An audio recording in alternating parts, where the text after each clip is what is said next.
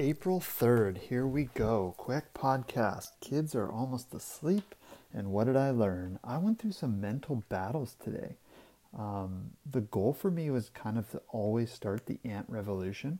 I have like maybe almost 80,000 people following, which is amazing.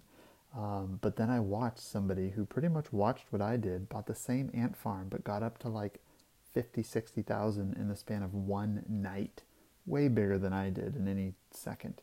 And um, it's crazy. It shocked me. And I was like so nervous that people were taking over. But then I flipped the switch and I'm like, you know what? This is awesome. I'm putting myself out there and I am physically starting the ant revolution on TikTok. I started it from the very beginning. I may not have the biggest videos, but I'm so happy that I've probably, pretty sure, 95% convinced people to join TikTok on my own, which is amazing. So that's cool in itself. And um, I'm working to find some business opportunities for ant farms, which is cool. Um, I got 100 followers last night on uh, YouTube from promoting it through TikTok. And um, yeah, I've got to make my play.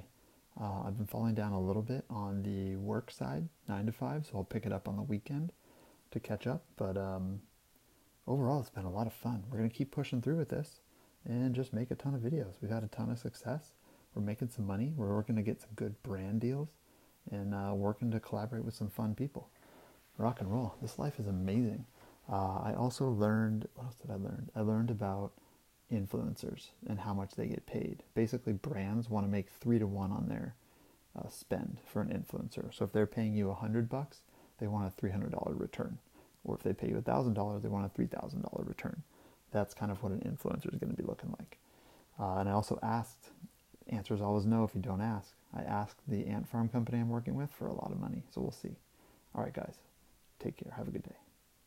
Okay, it wasn't real money, but I asked.